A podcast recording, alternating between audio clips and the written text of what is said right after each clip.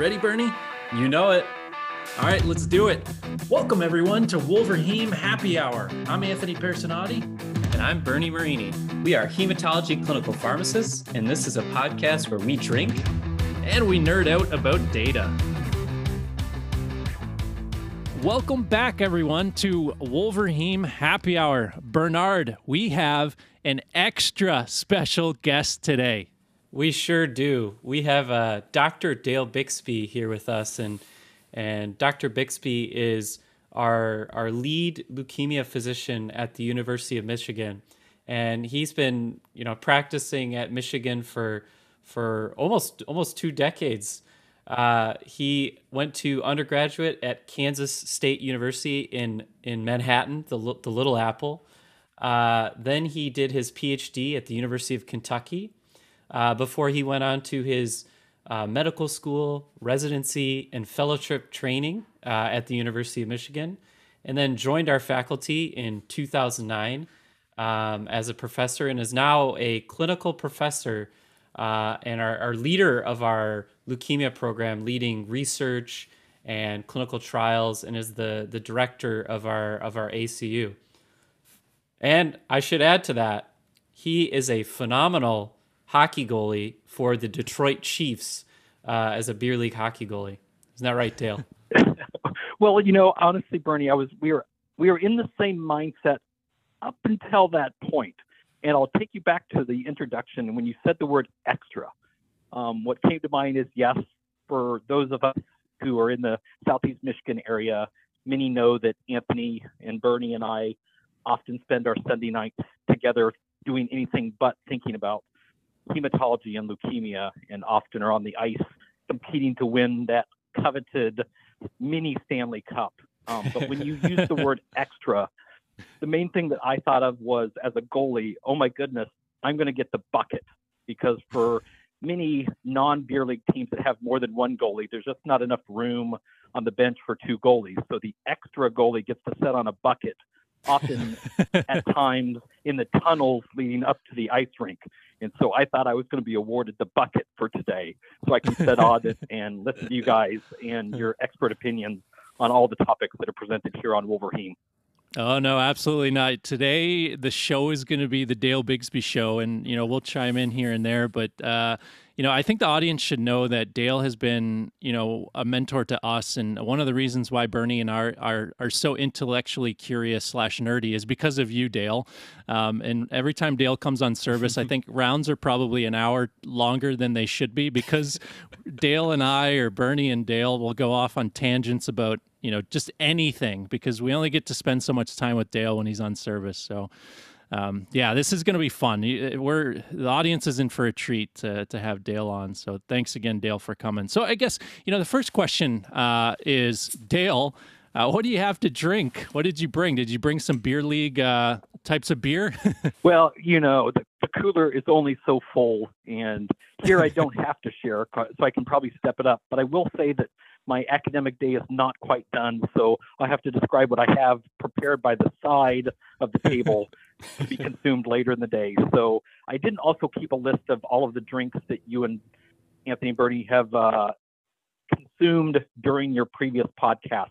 So this may be a repeat, but um, I'm a Michigander and I love Southeast Michigan, and I'm also a fond uh, person for New England IPAs. So mm. this might be a tried and true for those in Southeast Michigan, but I'm going to have an M43 after this day is done um, from Old Nation Brewing up in Williamston, Michigan. Beautiful, nice. That's Bernie, one of my favorites. That is yeah. one of my favorites. Bernie, Bernie, uh, you're a beer guy, so I, I imagine you're probably drinking a beer too. I am. I actually have a.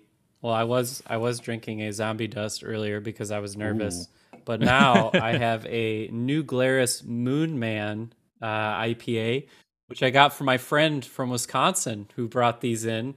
Uh, shout out to Brian Dekarski for the beer. Thank you, sir.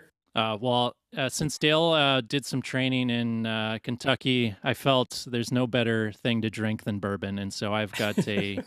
or did, did you say Kentucky or Kansas? I'm Canadian, so my geography is terrible, Dale. well, I've got you covered. I was at both.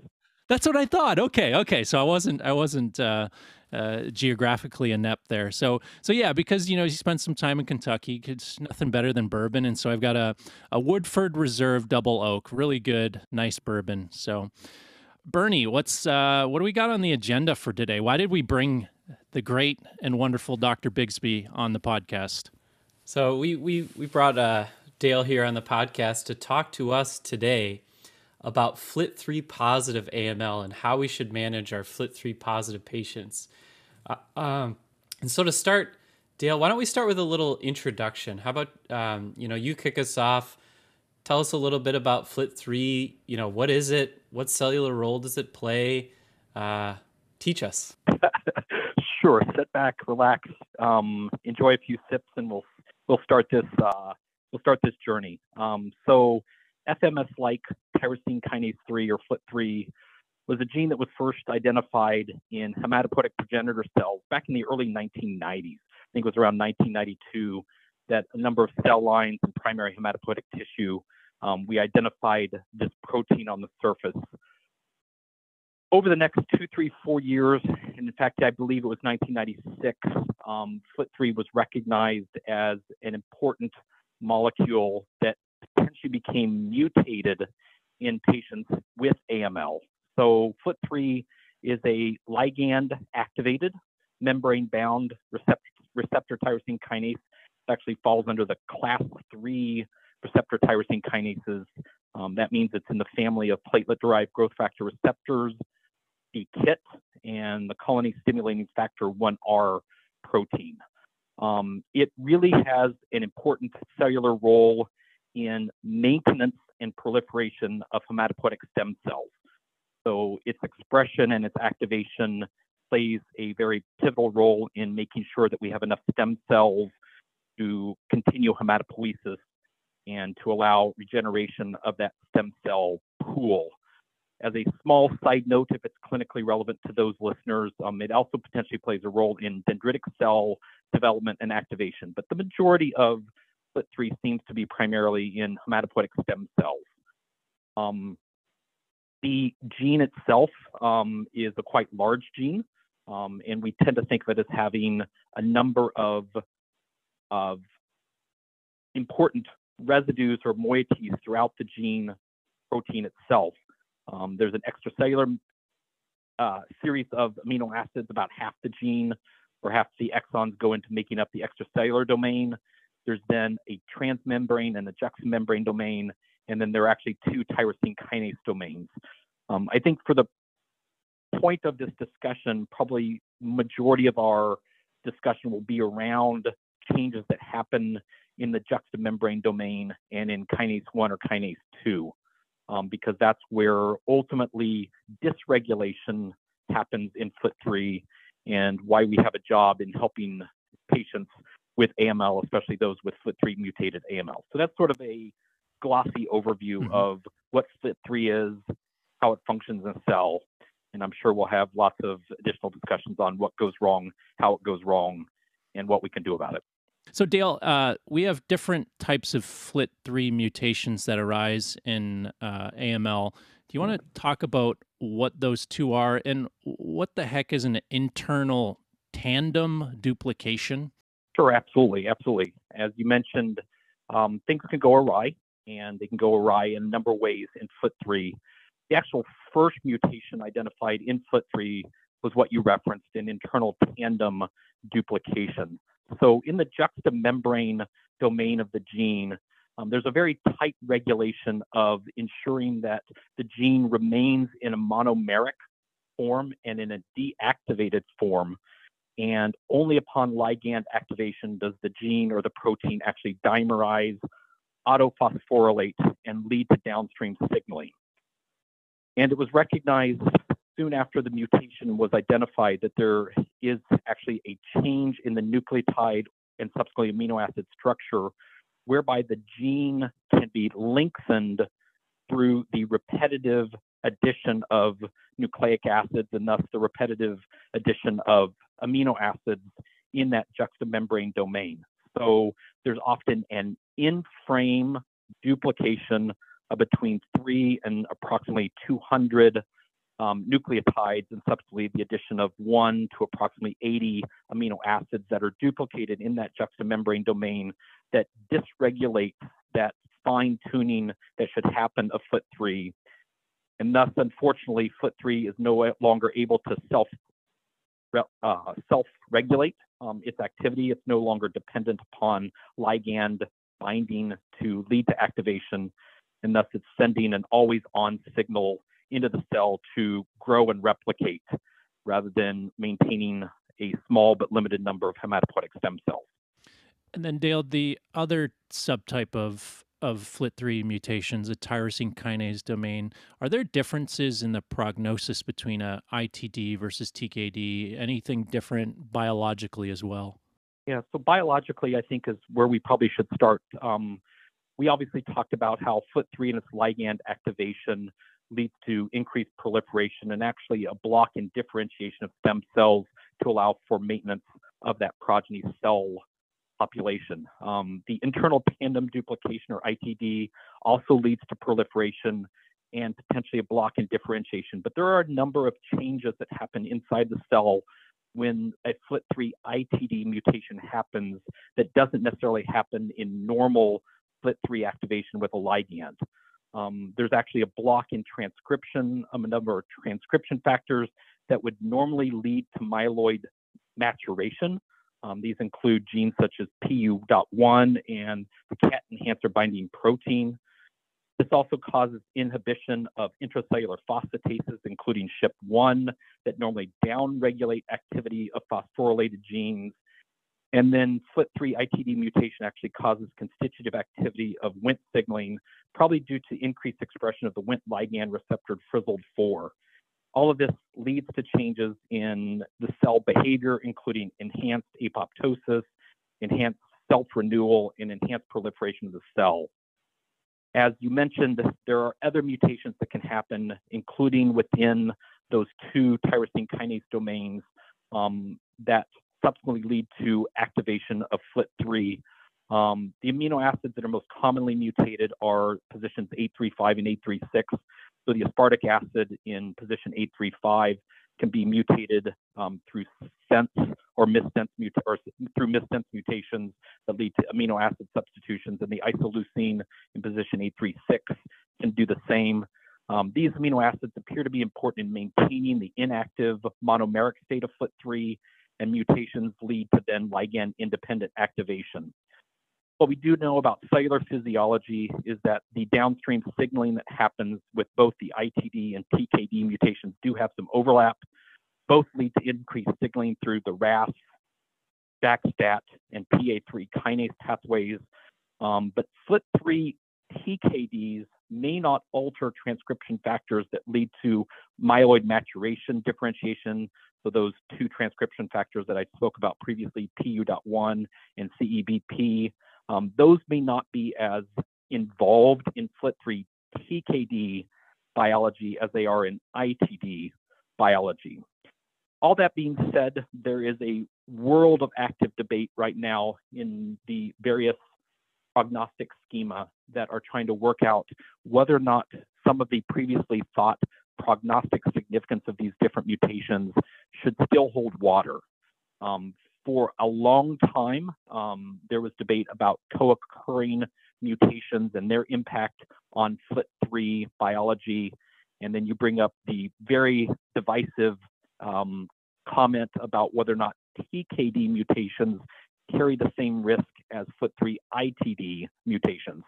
I think we were all blessed a number of years ago with Dr. Schlenk's um, plenary manuscript back in 2008 in the New England Journal of Medicine, where they began to identify, especially in cytogenetically normal or normal karyotype AML, the importance of specific point mutations.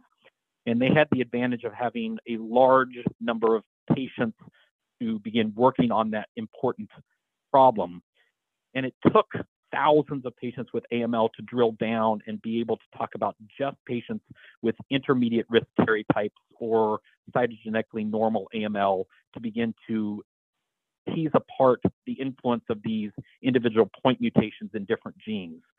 The challenge with the literature in, in my opinion, on FLT3 TKD mutations is that when you begin to drill down and try to identify the prognostic significance of that mutation in just cytogenetically normal AML, the number of patients that are published begin to approach the low to middle single digits. Um, so MD Anderson has a manuscript trying to tease apart this important question, and we're talking about ends of 8 to 11 patients in each cohort and it's just hard to know whether or not we're making bold assessments on prognosis with just too few numbers to power those important questions. So, in my clinical practice right now, I'm probably going to commit heresy amongst your listeners, but in my clinical practice right now, I do approach FLT3 ITD patients exactly the same as FLT3 TKD patients. And we'll talk about how that approach comes forward in just a few minutes. Yeah, certainly uh, a, a, controversy uh, for sure. Uh, and you you also have to wonder with the TKDs, are they all created equal, right? Because there's so many different point mutations. Is a D835 the same as you know another point mutation? We have no idea. And you're to your point, Dale, you're dwindling in numbers. Um, so I think you know that's an open area of research. Um, and then the other controversy I want you to talk about is beyond TKD, the ITDs. There's controversy with co-mutation, co-occurring mutations, like you suggested. Um, you know, say having an NPM1 mutation, um, and then there's this business about having uh, an allelic uh, burden, right? And so maybe you can touch on that, and then and, and then I'm going to need you to explain to me what is an allelic ratio uh, versus you know other things that we get reported like a variant allele frequency. So lots for you to teach us. All right. Here we go. Thank you so much. Um, it's it's definitely not topics that i ever thought i would uh, talk about when i was traveling through my medicinal chemistry and pharmaceutics phd prior to my md but i do think uh, my professors back then for teaching me a little bit about molecular biology. So I feel somewhat stable on thin ice as I go through these concepts. So I'm going to probably take some of those questions backwards. Um, and please feel free to poke me if I'm skipping over questions uh, that you wanted to address at this time. So the first thing is what about different mutations that occur in these different domains? So we seem to always point to, well, ITD mutations or ITD um, duplications only occur in exons 14 and 15, and thus they're only in the juxtamembrane domain. And FLT3 TKD mutations only occur in the tyrosine kinase domains, so that's around exon 20.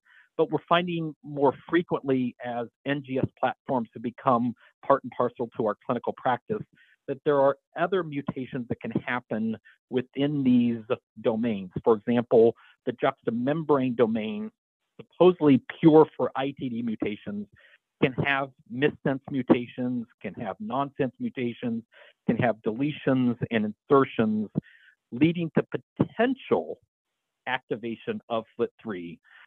As you pointed out, however, the problem is there's just not enough patients to truly know whether or not they carry the same prognostic and predictive importance.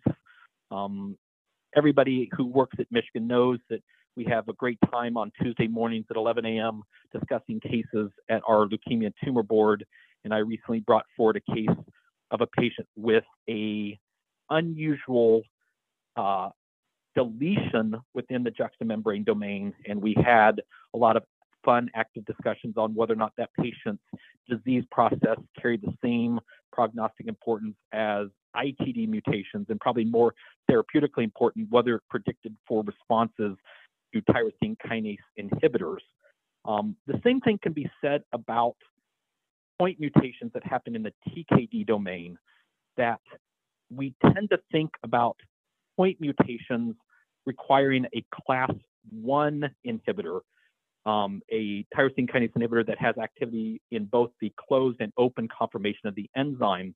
But we're finding out is that those rules about class one and class two inhibitors probably need to be somewhat refined because some point mutations are still potentially inhibited by class two inhibitors and not by class one inhibitors. So I think those are important topics that maybe we can flesh out if time allows later on in this discussion.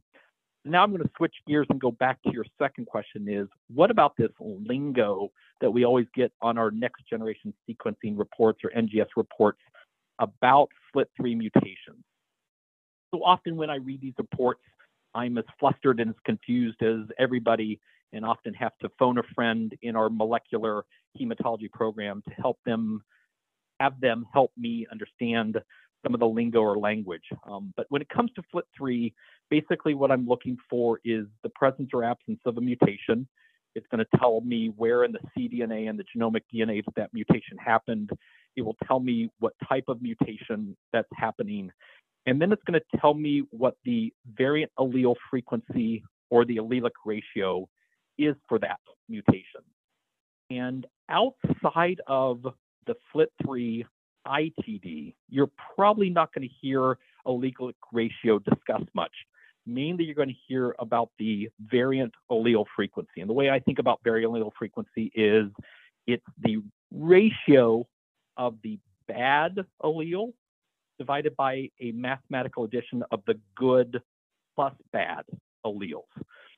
So if we take a relatively straightforward situation where someone is heterozygous for a mutation. So they have one cell and one chromosome has a mutation and the other chromosome does not have the mutation, then that variant allele frequency will be one for the one bad allele that's mutated divided by one plus one or two for the one good plus the one bad allele. So the variant allele frequency in that simple example is 50%. Allelic ratio is something that's relatively specific to the FLT3 ITD literature and is, as its name implies, a ratio.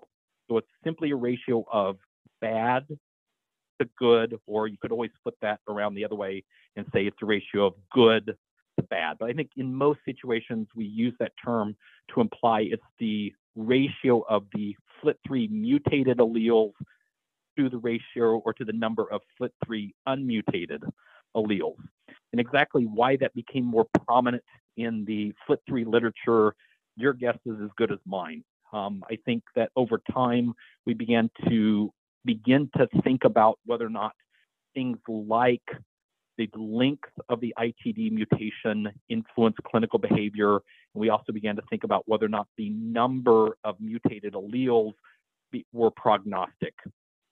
And so I think we had to have a common way to discuss this information with other providers. And the reason that allelic ratio was chosen perhaps was just that it was one way to discuss the lingo in the same language with others who think about FLT3. Um, I think you also asked about um, some complexities or some pitfalls in reporting FLT3, talking about either variant allele frequency or allelic ratio. And I think that we're probably all as hematologists really pretty comfortable using quantitative molecular techniques, especially in the world of Philadelphia chromosome positive diseases such as chronic myeloid leukemia or Philadelphia chromosome positive acute lymphoblastic leukemia. And there we get a quantity readout of the number of transcripts of messenger RNA of the fusion gene BCR-ABL divided by some control gene in which most labs use today, the unfused or unmutated ABL gene. But what we realize when we talk about CML biology is that the progenitor cell that is mutated is functional. It still gives rise to mature mononuclear cells, and that's why we see the left shift that we do in the peripheral blood. So those mature mononuclear cells contain the Philadelphia chromosome, just like the immature progenitor cell that is malignant. FLT3 AML is different. The malignant cell, that blast, can't and probably doesn't give rise to mature mononuclear cells. And therefore, when you're drawing a sample for FLT3 testing, we want, if at all possible, to have as many malignant cells in that sample and limit the dilution with peripheral blood or other mononuclear cells that don't arise from that malignant clone. But there's no control for that when the assay is performed. It's not like the molecular pathologist goes in with their tiny uh, tweezers and plucks out just the malignant blasts and assesses them for the presence or absence of FLT3. And so there's always a concern that there is potential dilution of the sample with non-malignant mononuclear cells, and therefore can we trust the um, results of the assay to say that a certain percentage of cells or a certain ratio of cells have the FLT3 mutation versus don't have the FLT3 mutation. And I'm just going to quote people smarter than me um, because that's what I'm pretty good at um, rather than coming up with these wise ideas myself. And I always reference back to Dr. Pratz and Levis, some of the best FLT3 biologists and clinicians that there are in the United States.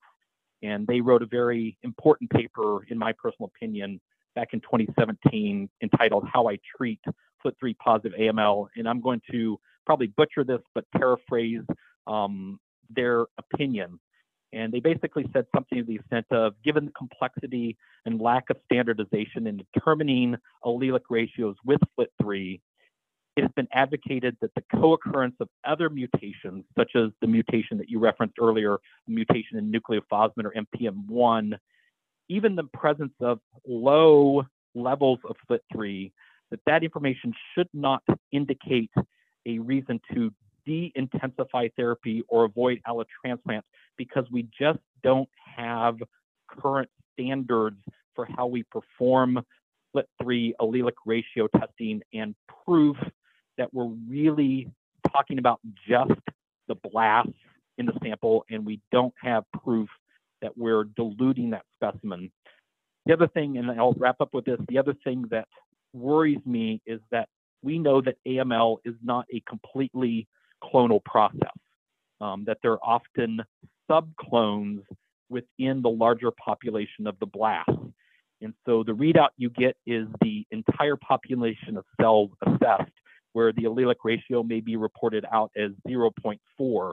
But who's to say there aren't 100 cells in that gross population of leukemia cells that have homozygous FLT3 mutations, and thus those would have reported out as an allelic ratio of one. And that's the subclone that ultimately relapses because it's a higher risk situation. So the presence of subclones with different allelic ratios or different mutations, together with concerns about the purity of the sample, again uh, leads me to heresy number two of our discussion today. And I don't currently differentiate clinical care for my FLT3 ITD patients based upon allelic ratios or oftentimes co-occurring mutations and do consider for the most part many of these patients, especially those with cytogenically normal AML, as higher risk and needing intensive therapy and needing consideration for allotransplant. That's that's definitely a, a controversial. I like I like that, Dale.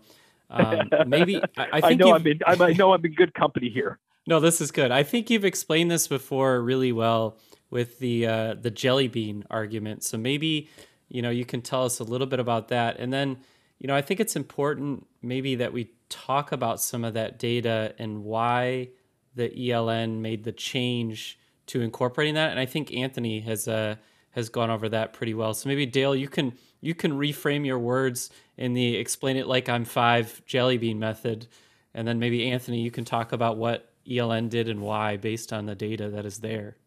Yeah, I, I think my my five year old self likes jelly beans, and so that's where I've stuck to some simple explanations over the years. Um, you know, again, the pathologists sometimes have a hard time because what they're trying to count is a small number of samples in a larger population, and and these readouts can be quite challenging given the unknown dilution of samples. So you might have a big jar of jelly beans um, that contain, I don't know, 14 purple jelly beans in a sea of 500 other unknown cells. And they're trying to tease out in that large population without being able to spill out the jelly beans outside the jar and count the number of purple jelly beans versus the total number of cells assessed and then you throw in in the FLT3 population the difficulty of those blasts potentially being diluted by non-malignant mononuclear cells. And it really just makes, unfortunately, the world of enumerating allelic ratios and variant allele frequencies in blast cells more cumbersome and more problematic, especially when we make important clinical decisions like do we transplant a patient or don't we transplant a patient with FLT3 mutated AML. One point that uh, Dale made that I, I've not heard this argument before that's a really compelling argument is the subclonal populations, right? So that that to me is is a strong argument to not fully trust your your allelic ratio um, because to Dale's point, if you have a you know the the dominant clone that has a allelic ratio that's low, but then you have a subpopulation with a high allelic ratio, you could be potentially mischaracterizing um, your individual patient's higher risk clone, right? So I I think I think that's that's a really important point, and I think um, you know the the ELN uh, clearly uh, have been influenced by Pratz' and, and Levis's opinions because uh, they changed their 2017 guideline from, um, as we all know, using NPM1 and also the allelic ratio uh, to categorize patients from favorable, intermediate, and, and poor risk. And now they've completely removed it, right? It's it's no longer in the, mm-hmm. the most updated ELN 2022. And um, you know, just a quote from their paper, uh, what they said is the the reason for this change relates to exactly what Dale just mentioned is the the method uh, methodological yeah, it's a tough word to say, especially when you're drinking. uh, issues with uh, standardizing the assay uh, to measure the FLT3 ITD ratio. So that was reason number one, was just not being able to standardize uh, and accurately characterizing your patient's allelic ratio. Uh, number two was now that we have FLT3 inhibitors, um, the impact, uh, the modifying impact of midostaurin and other FLT3 inhibitors um, with or without NPM1 also changes the uh, the the prognosis for your patient potentially. And then uh, one thing that we haven't been doing, uh, but a reason for the change was uh, they're citing an increasing role for MRD. So instead of using uh, allelic ratios and NPM1, the future they feel. Um, is potentially using uh, measurable residual disease for for treatment decisions. So that's I, I think you know I, I don't know if there's anything more to say about all of that, um, but I I think um, we talked a great deal about the underlying biology, the prognosis, and whatnot. So why don't we now move into uh, a patient case? Uh, Dale, you brought us a patient case, and you can um, maybe present them to us, and then Bernie and I can talk through how we would treat this patient and what data we have to support this uh, treatment decision. Sure, and I, I, I I appreciate the opportunity. Um, I just sort of went back in my files and thought we could talk about some some quote unquote real life patients and how we would clinically approach them at the University of Michigan. Um, so I think the first case was that of a fit patient, and we'll talk about how we clinically approach um, medically unfit patients in just a few minutes. But for our fit patient, we're going to take a 58 year old female who began to experience increasing malaise, dyspnea, and uh, fatigue over the course of several weeks, ended up seeking uh, further evaluation and clinical care. And as all good hematology cases proceed, a CBC was obtained, and that noted an elevated white count of approximately 58,000. She was anemic to the mid sixes and had a platelet count of 20,000. Because of the low blood count and because of the identification of blasts circulating interperipheral blood, a bone marrow aspiration and biopsy were performed that identified a myeloid blast population of approximately 50% within the aspirate smear. Again, the immunophenotype of the blast was consistent with acute myeloid leukemia. Otherwise, her past medical history was non-contributory, and after an assessment of her heart function and a review of her clinical information, it was felt that she was a candidate for standard induction chemotherapy. Um, he had cytogenetic and molecular testing um, that was sent off from that initial bone marrow aspirate and biology and biopsy. And much like the clinical cases that we see here at the University of Michigan, we don't often wait for the cytogenetics to come back in most FIT patient cases without a concern for an antecedent hematologic disorder and in those patients without a therapy related disease process. And the decision was made to move forward with standard induction chemotherapy with daunorubicin and cytarabine given in a 3 plus 7 fashion. Um, fortunately, our molecular hematopathologists do and often, thankfully, do quickly get back FLT3 information, and it was identified that she did have a FLT3 ITD mutation. So, in summary, a 58 year old fit woman who's a candidate for standard induction chemotherapy, but was identified to have a FLT3 ITD mutation. Yeah, so we're talking a lot of heresy here, Dale, because I know uh, many would feel that it's taboo to start chemotherapy without getting molecular uh, um, mutations back, right? um, but to us, and you've you've heard multiple other podcasts from us. There's nothing in our in our view that would change us from using an induction of three plus seven in the, in this. But you know, NCCN and others say rush the molecular. Don't start your chemo until you know you have those back so lots of heresy today. No and i think it is an active area of conversation um, not only to do the right thing for the patient but increasingly, as Anthony referenced earlier, the ELN has made some pretty significant changes in their diagnostic criteria for myeloid malignancies. Alongside of that, the WHO couldn't be left out, and they too made a number of changes in their diagnostic schema with an increasing reliance upon point mutations within molecular genes that sort of begin to erode into the blast percentage necessary um, for diagnosing a patient with acute myeloid leukemia.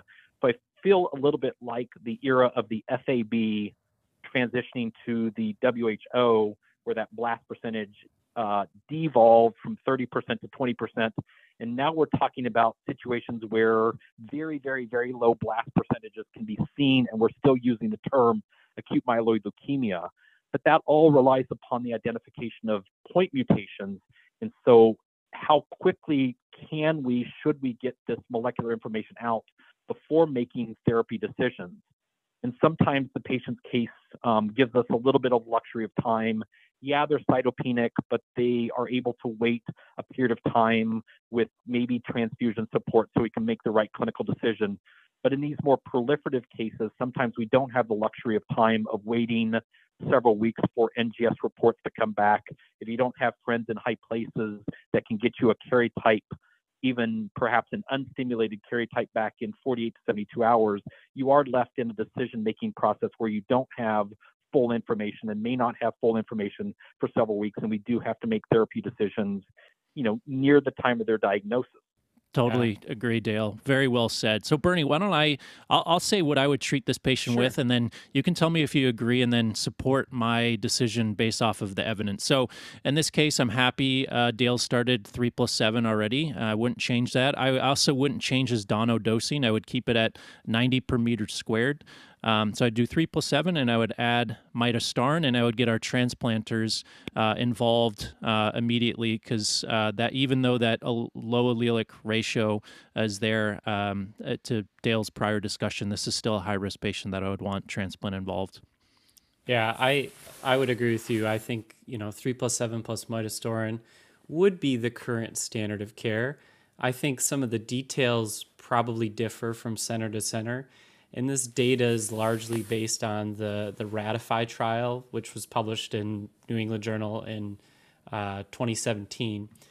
And I think briefly we should walk through this study because I think there are a couple of uh, potential flaws to talk about, and maybe this gets into the nuance of what we do uh, versus what you know maybe the guidelines would say that you do.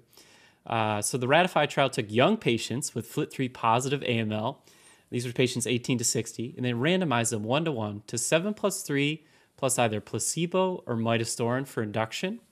And I think one issue here, potentially, is that they used daunorubicin 60 milligrams per meter squared in induction. So I guess I'll put it back to you guys, Dale and, and mm-hmm. Anthony. Would you use Dauno 60 in this young, fit AML FLT3 positive patient prior to this trial?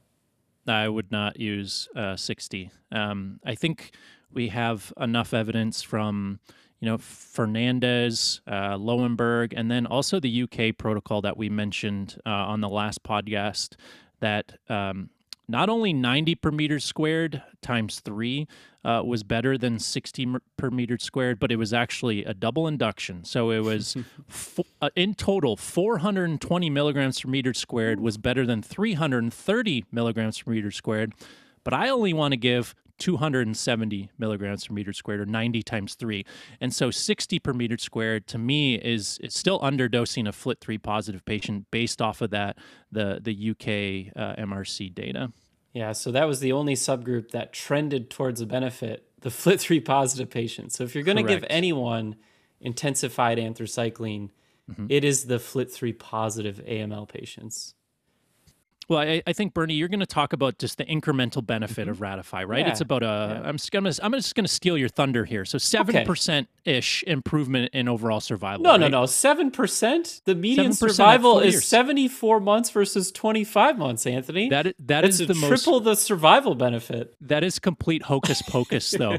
that the, the the problem with that is take a look at the the survival curve. It the inflection point. They got so lucky the inflection point is exactly right at the median. So the midostaurin arm just hovers right above 50% and just kind of stays there.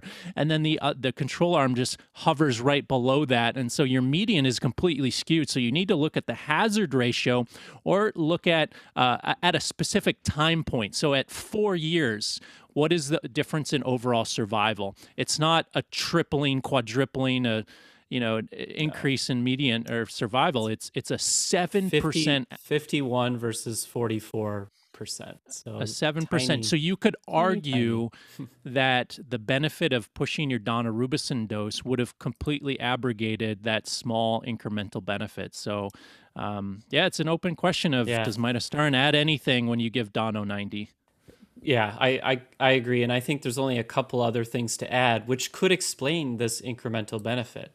Uh, I think it's important to note that you know they saw in the early phase one trials that giving azole antifungals and strong CYP3A4 inhibitors to patients receiving midostaurin increased fatal pulmonary adverse effects because concentrations increased pretty significantly. Maybe we'll talk about that. We'll save that for a little bit later. Um, but we know that azole antifungals also improve overall survival in AML patients. So you're taking away one incremental survival benefit to give that potential incremental survival benefit. They also didn't take patients to transplant as standard of care on this study, and they didn't provide post transplant maintenance. They only transplanted 28% of patients in CR1. Yeah, I was just going to ask Dale. Dale, in your practice, a fit, a young fit patient, uh, just all comers, they have a donor, they don't have a donor, just in your clinic on a day to day basis, what would you say you, tra- what is your transplant rate? Yeah, I, you know, I again, I'm blessed to have both you and Bernie and your colleague Lydia um, keeping me honest and doing the right thing for patients.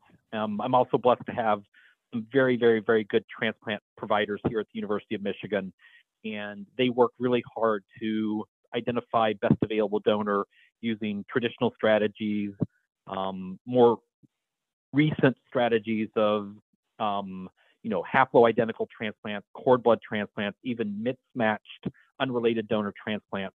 And so if I send them a young, fit, FLT3 positive patient in CR1 that needs consideration for an allo transplant, I think here at Michigan, we probably are able to find donors for greater than 90% of those individuals, given the opportunities for cellular therapy that, that we have today. So it would wow. be pretty unusual for a, a fit patient in the Ratify trial to not have a transplant option because they can't find a donor.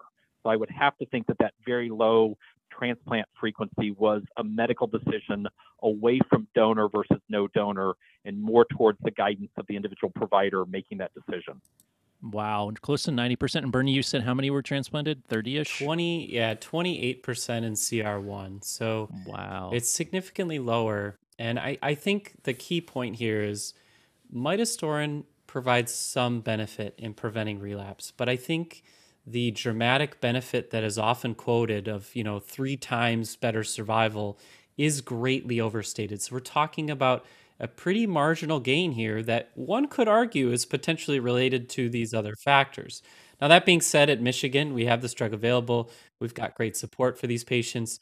We actually avoid it in induction because of those reasons. We want to provide Dauno 90 per meter squared. We want to provide that azole antifungal benefit.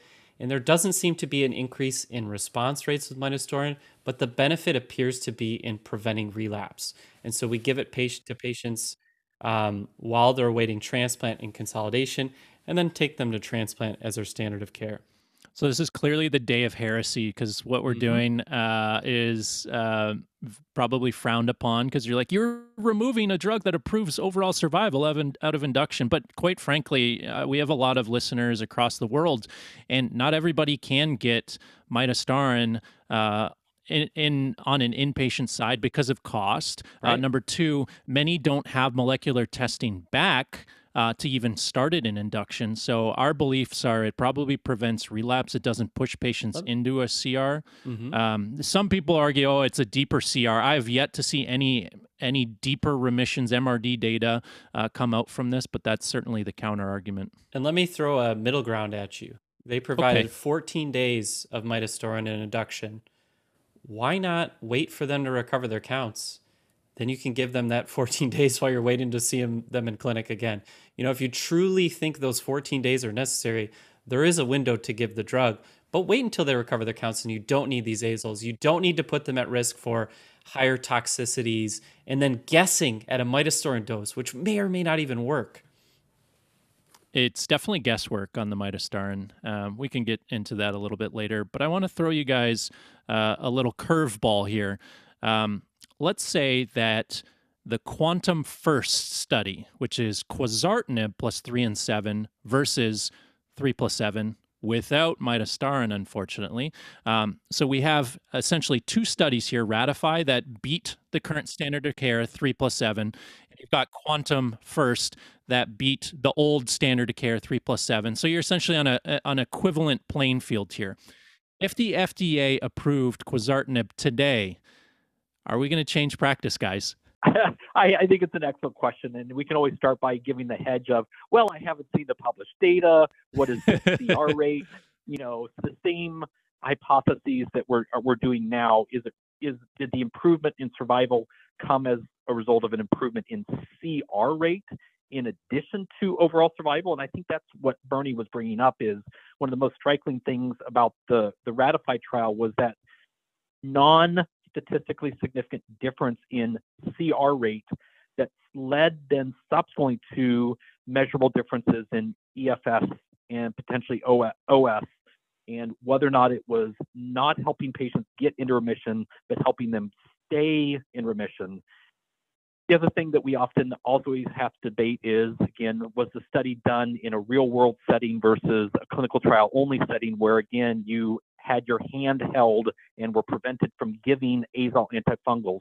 I don't minimize the era that we didn't have these broad spectrum invasive mold infection preventing agents. And, you know, those of us who have been in the game long enough to treat leukemia pre azole antifungals definitely fear the day of patients having 30 and 40 days of neutropenia and coming in with really bad mold infections.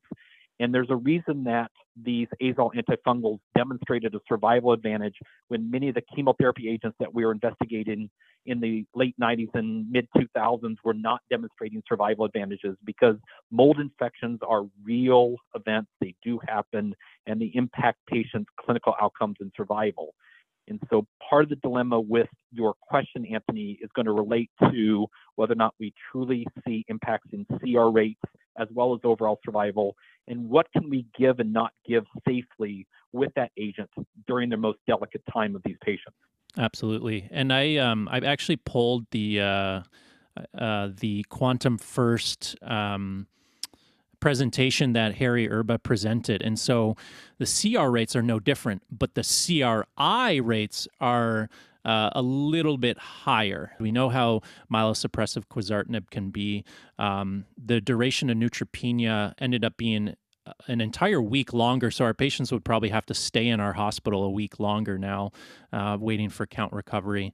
Um, and so, so it, I think I agree with you, Dale. I think we still need more information. Uh, I'd, lo- I'd love to see the publication. Uh, Bernie, some people are saying um, quizartinib because we this study included patients up to the age of I think it was like 75, but Ratify only included patients up to the age of 60. That oh maybe quizartinib will be the drug that I use for older patients. What are your thoughts on that? I see your face. I love it. I think that is a, a pretty massive stretch. And I suspect when we pull the quizartinib data and stratify by age, we're not going to see, you know, that dramatic of a benefit. This drug is toxic. And even though it's more selective for FLT3, I think it's just as toxic, if not more toxic than midostaurin, especially in terms of, like you said, a week longer of cytopenia in a 75 year old sounds like absolutely the worst idea ever. so we have to be careful because Dale, I know this is your f- favorite FLT3 inhibitor, right? I mean, you've been uh, on a number of these uh, early phase trials, um, and so you've just grown to to like it. And I know you have several patients that will beg to differ with Bernie that it actually is very well tolerated, and you have patients that have had very durable slash potentially you've cured patients with just quizartinib. So uh, I know Dale, you you, you indeed, have... indeed, indeed, yeah. Yeah, I, you know, it's always hard to get that N of one bias out of your head, or in this case, an N of two or three biases out of your head when we did indeed participate when quizartinib didn't even have a name. It was AC220 and was under clinical development for the relapse refractory set setting of comparing quizartinib, or at that time AC220, compared to investigator standard of care for reinduction in AML patients. And I do have several patients that are now beyond five years of remission, both of them having failed allo transplant and coming into the trial without second transplant options. And you know the drug is clearly, clearly, clearly active. But we also learned, and I, I want to reemphasize what you both said.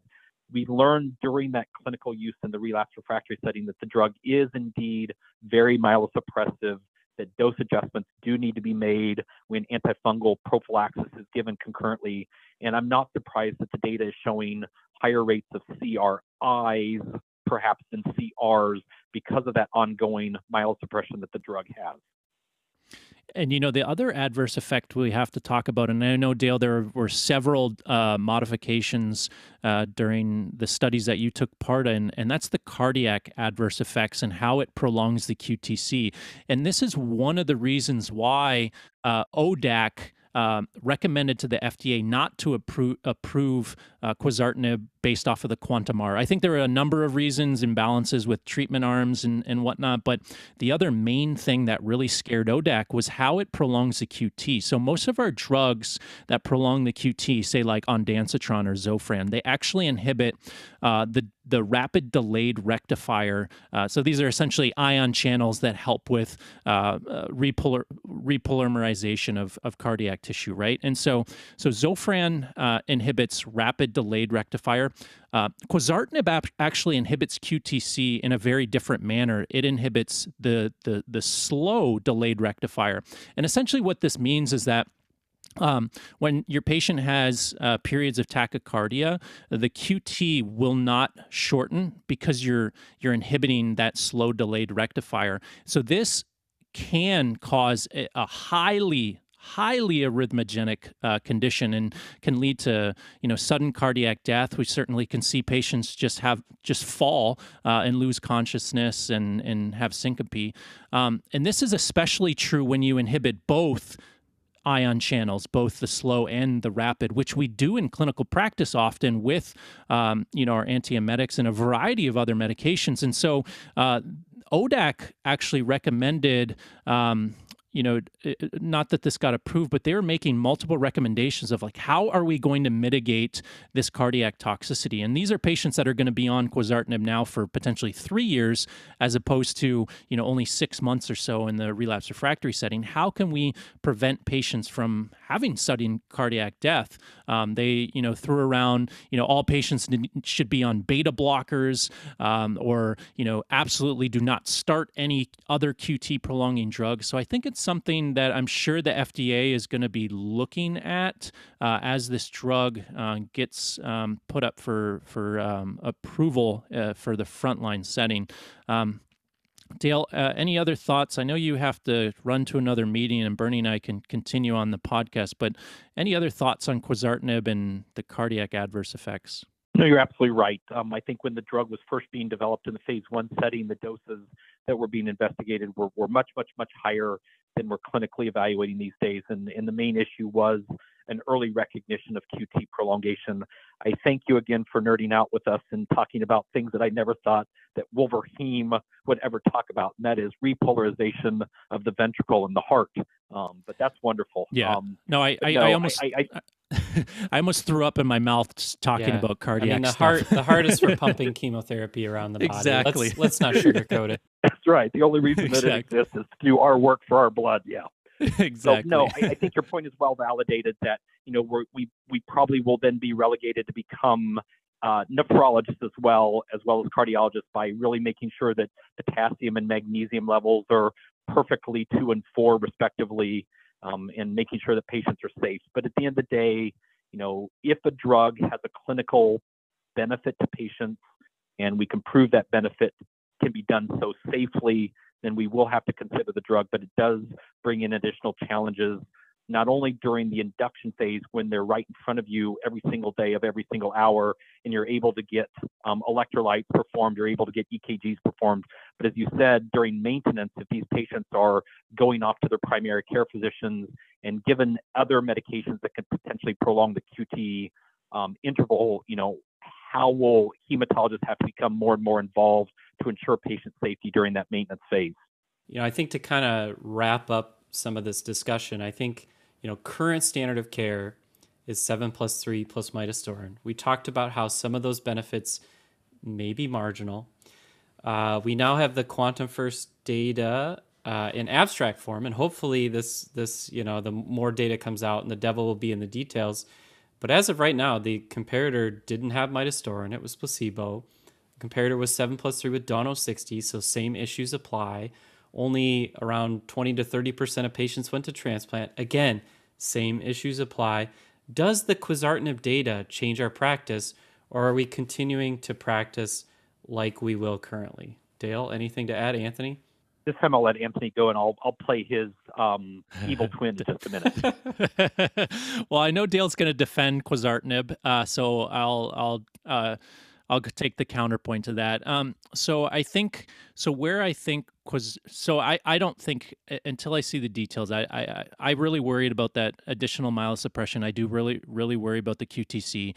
Uh, not that midostaurin is is all that great and well tolerated, but I I think. Uh, you know, sudden cardiac death really worries me, and so I think I would still use the inferior FLT3 inhibitor, uh, midostaurin, uh, because I don't know if quizartinib is any better. I do know that it's more toxic, at least from a myelosuppressive perspective in the cardiac. And also, if you look at the survival curves uh, presented by Harry Erba, the first 60 days it actually dips below uh, and then they and then they cross over again. So it's showing that in the first 60 days there are a, a, a number of of deaths, uh, adverse event related deaths from the quizartinib, um, and then eventually because quizartinib is a, a great FLT3 inhibitor, you end up seeing you know them cross back over and then quizartinib has uh, an improvement in relapse-free survival and, and overall survival yeah I, I, was thinking back to high school debate another nerdy thing that i did growing up. And it's always easier to be on the negative or the defense than it is on the positive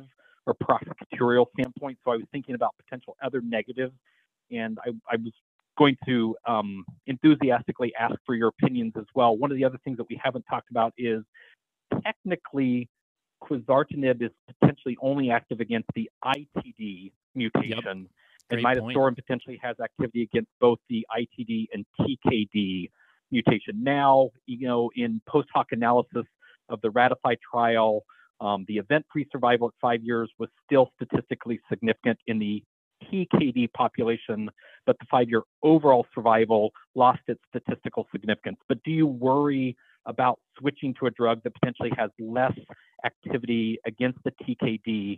And we know that one of the mechanisms of resistance is the outgrowth of subclones that we talked about earlier, that not all of these clones are the same, and there could be underlying cells that contain the TKD mutation. And will we see in future data from the, this trial that we see an outgrowth of TKD mutations because of the initial inhibitor chosen? I think that's such a great point. I think, uh, well, point number one is that so for our TKD uh, mutated patients, we can't use quizartinib up front. You're still going to use uh, midostaurin because midostaurin, uh, as Dale uh, mentioned earlier, is a type one inhibitor. Quizartinib is a type two inhibitor. So, so that that number one. Number two, you know, one of the things that I do wonder is yes, you're probably going to have selective pressure and you're going to uh, have higher TKD relapses potentially. Um, with with quizartinib. But the question that I have is: Are FLT3 cells just smart enough that they're just going to find a way, right? Whether it's a TKD mutation or a, a RAS MAP uh, uh, activation uh, mutation, which seems like those are the most common mutations uh, with FLT3. Um, AML, you wonder, are they just going to find a way to resist whether it is a TKD or not? And so that's one thing that I'll be looking forward to seeing more and more data is do you have an increase um, uh, resistance overall, not just the su- the the subtypes of types of resistance? No, and, and I hear you loud and I hear you clear, but you know clearly you've come to my clinic and you've seen some long-term survivors, and and God bless, we even have some a few long-term survivors who are of that 10% population that I talked about earlier that couldn't get a transplant either because they didn't have a donor or they weren't medically cleared for allogeneic transplant.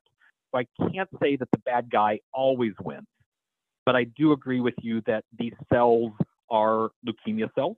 Um, they tend to have bad behavior, and that beha- bad behavior can worsen over time. So I, I hear you loud that despite our best intentions, we're probably still going to be debating how we treat FLT3 positive patients 10 years from now when we're still listening to the Wolverine podcast.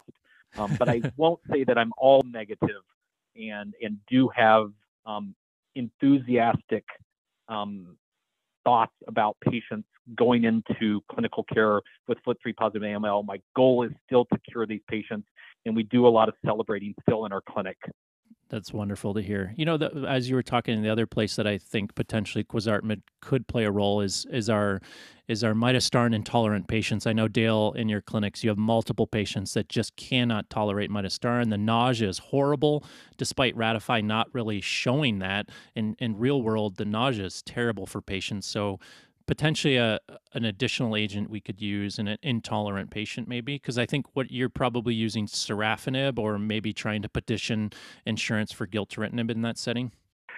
I think there are two different um, populations where we talk about alternative tkis um, in the fit transplantable patient population. Um, i know that we haven't yet brought this up and time may prevent us from from doing that today but you know talking about maintenance post transplant. Um, obviously, midostaurin, as part of the Ratify trial, received FDA approval for its use in combination with chemotherapy during induction and consolidation, as well as one year of maintenance.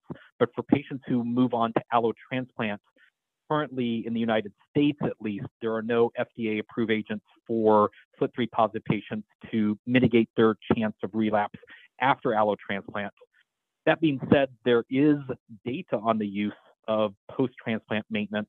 Um, and what we have internally focused on is mainly our own retrospective information on the use of sorafenib, a, again, class two tyrosine kinase inhibitor that's currently only FDA approved for renal cell and hepatocellular carcinoma, but has been investigated in a prospective fashion with the SORMAIN data as well as our own retrospective review showing an improvement in relapse-free survival, a pretty significant one-year improvement in relapse-free survival for patients receiving that drug as maintenance. So we do entertain the use of sorafenib as maintenance post-allo transplant based upon that data, but again, primarily in the ITD population because of a concern over its activity in most patients with TKD mutations.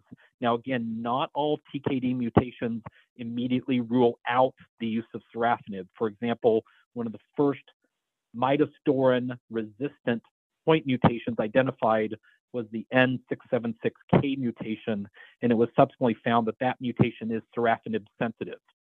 So sorafenib, while being a type 2 tyrosine kinase inhibitor, doesn't mean it absolutely has no activity against all TKD mutations. But for the most part, most TKD mutations that you're going to see if that patient has been transplanted, sorafenib may not be the best maintenance op- option for them after allotransplant. So we do consider sorafenib as maintenance post-transplant for the ITD population. And as you pointed out, right now in patients who are intolerant to midostaurin, and especially those who have a TKD mutation, we are looking for the off-label use of gilteritinib, not necessarily because it's data-driven, but because we're desperate to try to mitigate their early relapses that we saw before we had clinical use of maintenance therapy right after allotransplant. That's a that's a phenomenal summary, Dale. Um, yeah, I think in the in the upfront setting right now, it, it is still going to be a debate. I think right now our standard still uh, midostaurin. Um, maybe quizartinib has a role in those intolerant patients prior to going to transplant um, with different tolerabilities and different issues.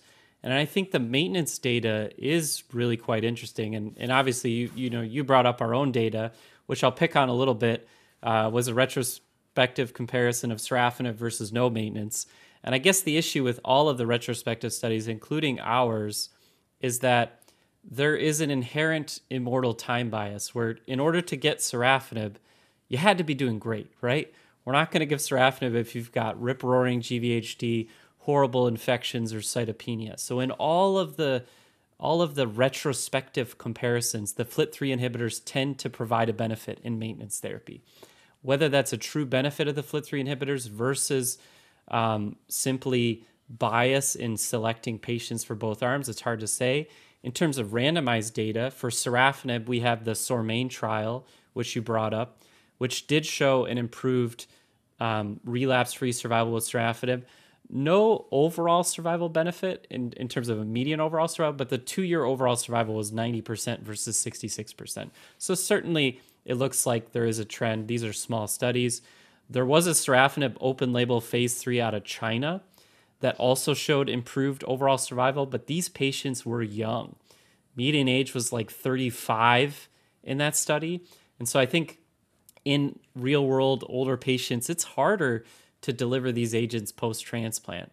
And so I think sorafenib probably has the bulk of the data, like you said, right now for ITD patients. Um, whereas midostaurin, the data is more limited. There's the RADIUS trial, which looked at um, FLT3 ITD and a few TKD patients getting midostaurin, but the TKD numbers are just tiny. And in this study, there was no improvement in survival with midostaurin. It's hard to say why. The N was really small, it was like 60 patients. So I think post transplant maintenance is still an area for further study, especially for the TKD patients. And like you said, gilteritinib, the data is ongoing. There's that CT, BMT CTN trial, and hopefully we get results from that soon. And you know, one other uh, criticisms that many bring up is uh, you're using maintenance therapy in patients that never were exposed to FLT3 inhibitors Very previously, right? So you wonder, um, would that have any influence? I honestly, I don't think so. I, I, really don't. I think it goes beyond just the effects on inhibiting FLT3. Um, there's some uh, preclinical GVL. data that the GVL, right? It inhibits what IL, IL increases IL fifteen. Bernie, is it? Um, so, um, so it may may just have sort of a GVL uh, augmenting effect as opposed to just TKD. So I think we we hammered out a young fit patient with FLT3 positive AML. Let's go into a challenging scenario. Um, Dale, do you want to present to us a older unfit patient, a patient who isn't a candidate for three plus seven, and then we can talk through how we treat that patient. Sure, absolutely. So the second patient that I sort of gleaned from clinical experience is we're going to choose a 78 year old gentleman now who presented to his local ER, like most leukemia patients, with increasing fatigue, dyspnea on exertion, and again, a CBC not surprisingly showed an elevated white count of around 50,000 again, a low hemoglobin and a low platelet count in the 6 and 20 range, and again had circulating blasts concerning for a malignant process in the bone marrow. Again, a bone marrow biopsy is performed, and the aspirate and core biopsy show an immunophenotypically aberrant blast population of approximately 45%, consistent with AML. Again, the cytogenetic testing and next generation sequencing are sent off of that material. His past medical history notes a mild renal insufficiency with a creatinine of 1.7, and he also has COPD related to tobacco use. And given a combination of his lung disease, his mild to moderate renal insufficiency, and his advanced age, the clinical team felt that he was not a candidate for standard induction chemotherapy. While discussing his clinical options, again, your molecular team has done their due diligence and reported back a FLT3, and again, he's identified to have an ITD mutation with an allelic ratio of 0.6. So again, a 78-year-old gentleman with a recent diagnosis of acute myeloid leukemia um, is thought to be unfit because of renal, lung, and advanced age not on his side and has a FLT3 ITD mutation. All right, Bernie, how would you treat this patient? Oh, picking on me again, eh? Yeah, um, absolutely. that's fine. So I think, you know, irrespective of the FLT3 mutation, I think in these elderly, unfit, unfit patients for AML, I think hypomethylating agents and venetoclax would be current standard of care. Mm-hmm. Um, you know, if you look at in VIALE-A, the FLT3 patients, even if you, I know the data's grouped together, ITD and TKDs, the CR/CRI rates are maintained. Um, mm-hmm. And you mm-hmm. see very CR, very high in the 75% ish range CR/CRI rates with favorable overall survival results in patients with FLT3 ITD who are treated with Ven and HMA. And so mm-hmm. I, I would choose Ven and HMA. Our our day we use decitabine here. That's another story for another day. Um, mm-hmm. but I think that would be my standard of approach right now. Were you were either of you surprised when recently the publication of the randomized experience between azacitidine, azacitidine plus gilteritinib or gilteritinib alone did not demonstrate its primary endpoint, did not demonstrate an improvement in overall survival. Were you no. surprised by that? Absolutely not. I could have called this uh, bef- right at the moment they designed this study, right? Because this is what we've talked about on multiple, multiple podcasts. Whether you use a doublet versus you use single agent sequential in a non curative setting, I don't think you're going to be improving overall survival. Granted, as long as you give that agent upon relapse. And I think uh, the Lacewing uh, authors did a, a, decent job at providing patients with, with FLT3 inhibitors uh, upon relapse. So the question that uh, this study needs to answer is Is gilteritinib plus HMA better than azacitidine or HMA, followed by uh, you know, the standard of care, which would be a FLT3 inhibitor upon relapse. And I want to say about at least 30% or so of patients ended up receiving a FLT3 inhibitor on relapse. Uh, and so I'm, I'm not surprised at all that there's no overall and, survival benefit. And, and, that's the difference between this gilteritinib data and the HMA Ven data. When you give HMA Ven, Ven as a single agent isn't going to work in the relapse setting. Whereas here, you have an option in the relapse setting that is going to work. And I would even argue that you know 37 percent is probably uh, e- even a low low ball here. So agreed. I, I, I think you know I think because we have options at relapse, you know you're you're less likely to see an impact of the drug in the upfront setting. Um, mm-hmm. And I think that's why this differs from the Ven Aza data. Yep. So Lacewing, not going to change practice. Agree. Uh, VIALE-A, um, with HMA Ven as our standard of care. I think it's still we still have an unmet need though. Uh, these patients unfortunately uh, don't do that well, right? We're not curing patients, uh, older patients with FLT3 positive disease. We still have room for improvement. When you look at specifically pooled data from uh, Konopleva, um, this was published in uh, clinical cancer research um, this past year, they actually broke out the ITDs versus TKDs. The TKDs do actually quite well. Um, this is relative, right? But uh, you're looking at close to a 20 month uh, overall survival with a TKD. Um, but our our ITDs actually do worse than what the median did in VIALE-A. So these patients only have a 9.9 month overall survival. And so I do think that we still have a big unmet need, despite getting these patients into remission. Bernie mentioned about 70% CR rate. Unfortunately, these patients are not staying in remission uh, with HMA ven. So that brings us to our last discussion. Should we be using triplet therapy uh, in these patients uh, to hopefully prolong their their remissions? No. yeah. So here we go to uh, heresy number 14. I think we're up to. we are.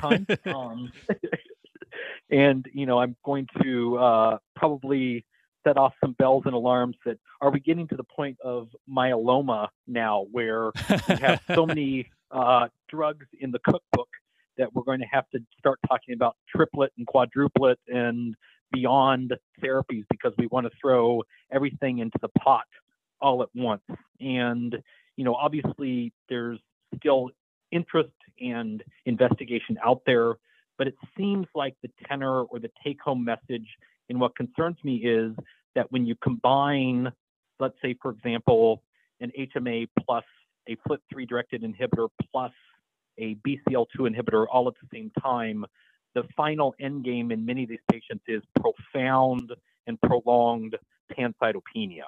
Absolutely. And at the end of the day, do we then have to modify the regimen so much that you lose the biologic consequence of the therapy that you're going after? You're talking about using sprinkles of HMA. You're talking about licking the lollipop of the venetoclax once a day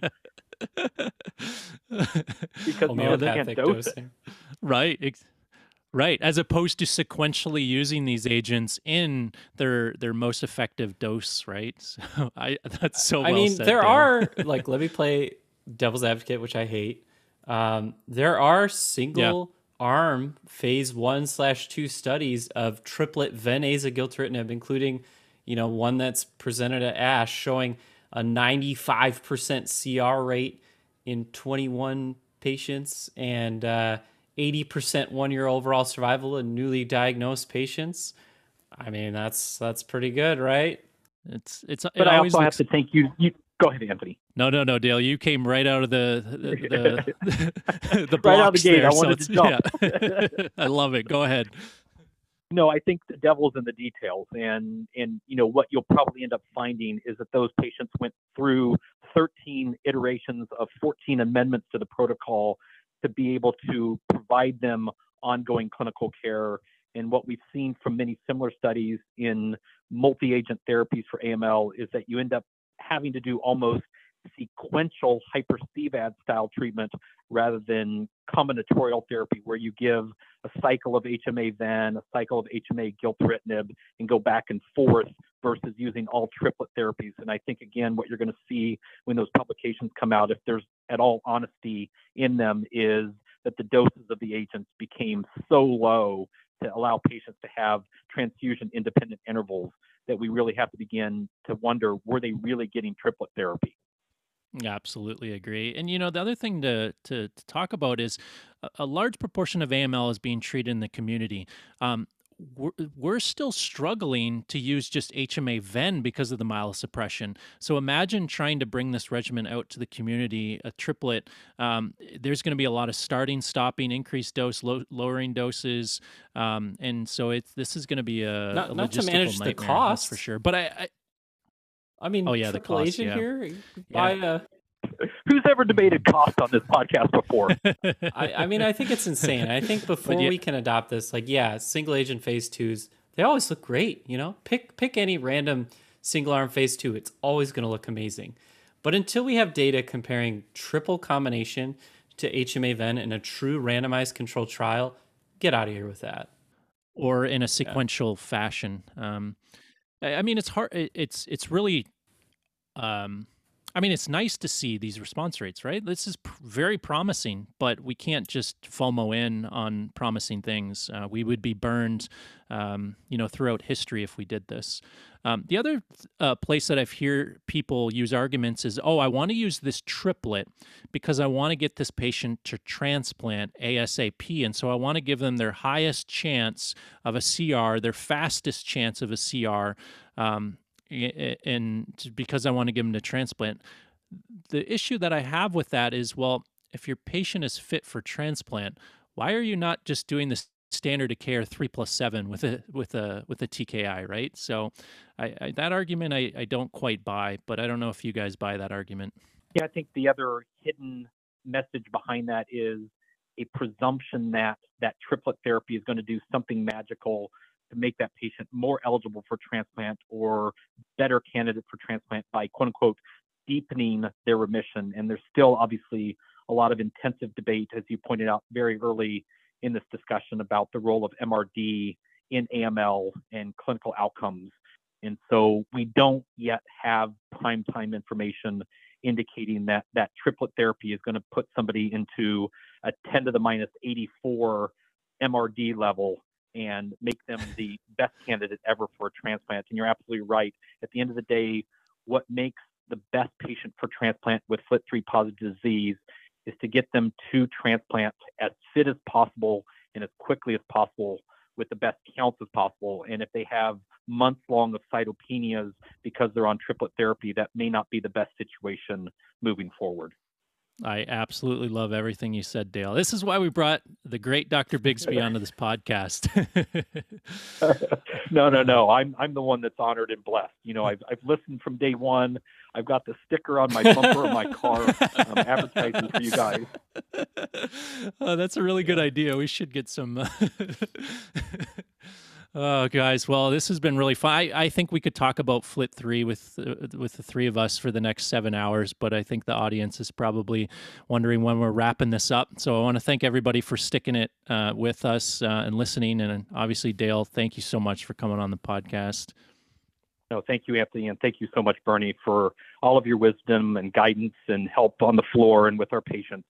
Um, we're really blessed at Michigan to have our leukemia pharmacy team here, and it's what really makes the difference uh, for our patients. We are equally equally as hey, lucky well, to work with you as well, and, yep. and the great leukemia team at Michigan. So, yep, completely agree. You guys, uh, you Patrick, Kristen, are the reason why we're able to do so much. Uh, you you definitely empower us. So to all the other um, leukemia. Uh, physicians out there, if you want pharmacists like Bernie and I, be like Dale and empower those to to to make decisions and be a part of decision making. So thanks, Dale. Yep, and we will always keep uh, Team Bad Blood as our moniker, and no one else. All right. Cheers, everybody. Perfect. All right. Ciao. Cheers.